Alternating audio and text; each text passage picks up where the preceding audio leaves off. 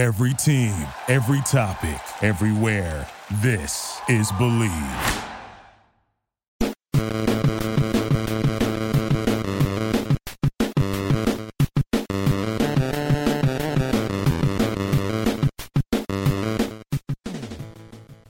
What's up, everybody? It's the Power Rankings Podcast, aka the Power Rankings Show. Actually, the Power Rankings Show short. I'm Elliot Harrison, your host, and I am joined as always with at Marcus underscore Mosher. We're doing a quick hitter here, uh, Marcus, because we did our podcast earlier. And then as soon as we did our podcast, uh, Elijah Moore gets traded to the Cleveland Browns, uh, fresh off of getting Mecole Hardman. So, um, pretty interesting little chain of events today. What were your initial thoughts about this? Like, I, we I, we literally just got off of doing the podcast. Hardman had just joined the team earlier today. Um, it was pretty weird. I, I actually have a lot of thoughts, but let's let's start with the Cleveland side of things, right? How do the Browns continue to rip off teams when it comes to wide receivers? Like, I just I don't I don't get it. I love it for them, man. What are we, what are we talking about? A a decent second and a third here. Well, a decent. They they give up pick forty two, yeah, and they get back pick seventy four and Elijah Moore. Like, right? How is that? How is that not a monster win for? That's Cleveland? what I'm saying. So you give up a decent second. You know, it's it's a relatively high, sure, uh, second round pick to get a well, first of all, you get a third that third round pick back that's in the middle of the third round. You can still get a good player. Talking Absolutely. about a top seventy five player.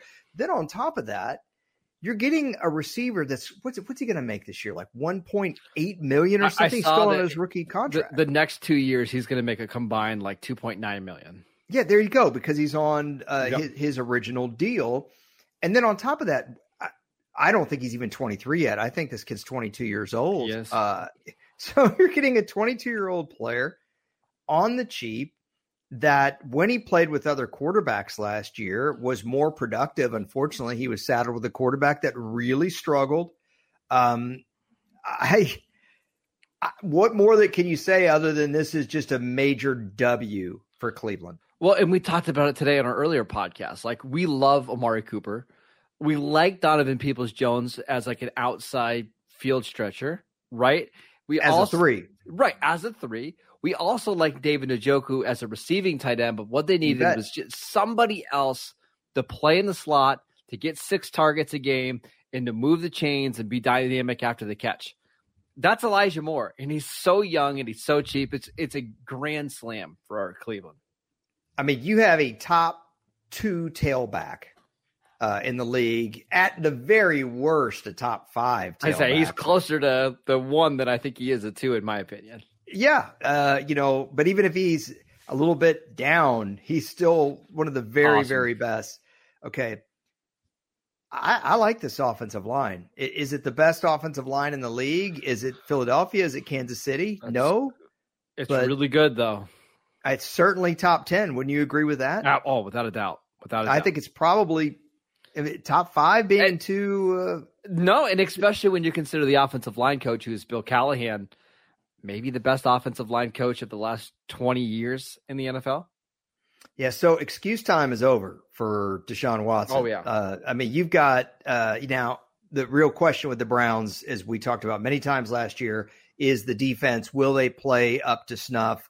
uh, this year. I believe Jadeveon Clowney is gone. Correct. Yes. I, I, don't know if uh, Clowney, I think, is out there as just a, a, free agent right now. He'll be there for a while. Okay. I got a feeling.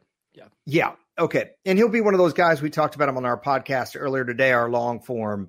Uh, that there's going to be four or five pretty quality street free agents hanging around over the summer, and teams are going to go get them that are probably contending. That said, uh, let's go to the Jets side of this. Why do this? Well, it makes a lot of sense, right? After you signed Mecole Hardman, there just really wasn't a spot for Elijah Moore, right? You have Garrett Wilson, who is your bona fide number one receiver. You signed Allen Lazard to a big contract this offseason. He's going to be that number two that blocks, plays everywhere, does all the dirty work. And then you bring in Hardman with his speed. Where does Elijah Moore fit? I don't know. But what you do get now is you get back to back picks in the second round, picks 42 and 43. You've got more ammunition if you happen to trade for Aaron Rodgers. And the other thing is, Elliot, let's say the Jets are dead set on not Mm-hmm. giving up pick 13 to get Aaron Rodgers. You could offer picks 42 and 43 to the Packers, and maybe that's something that Green Bay really is interested in. You still get to keep that top 15 pick to address your defense. I, I this really does feel like a win-win for both sides. If I'm Green Bay, I take pick 42 and 43 and call it a day. Say, yeah, well, we're good with that. Uh, Yep. That's what I would do. But um, you know, it I know feels there's like that's what we're going to get. By the way, Right. There's other things at play there. Do you think Corey Davis is probably gone still? yes, Yeah.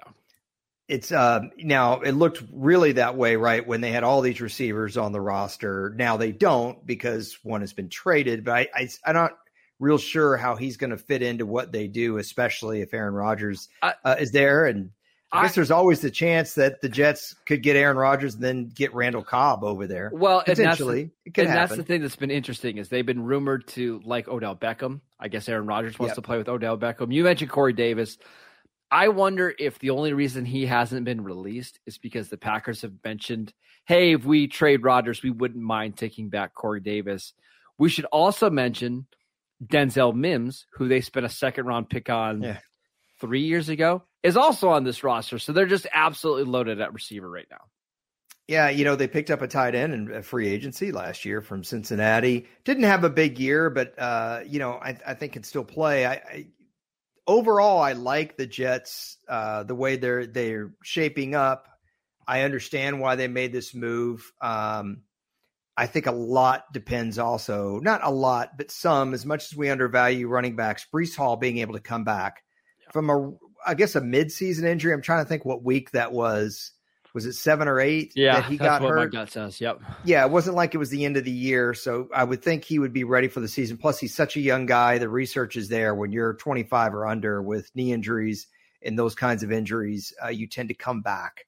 Um, if he can come back and the Jets can really use Hardman in ways that take advantage of his explosiveness, because he certainly has Mhm. uh, good speed, and they have Aaron Rodgers, and then you have that young defense. I think I don't. I hate to say the Browns fleeced them because I think the Jets are still in good position.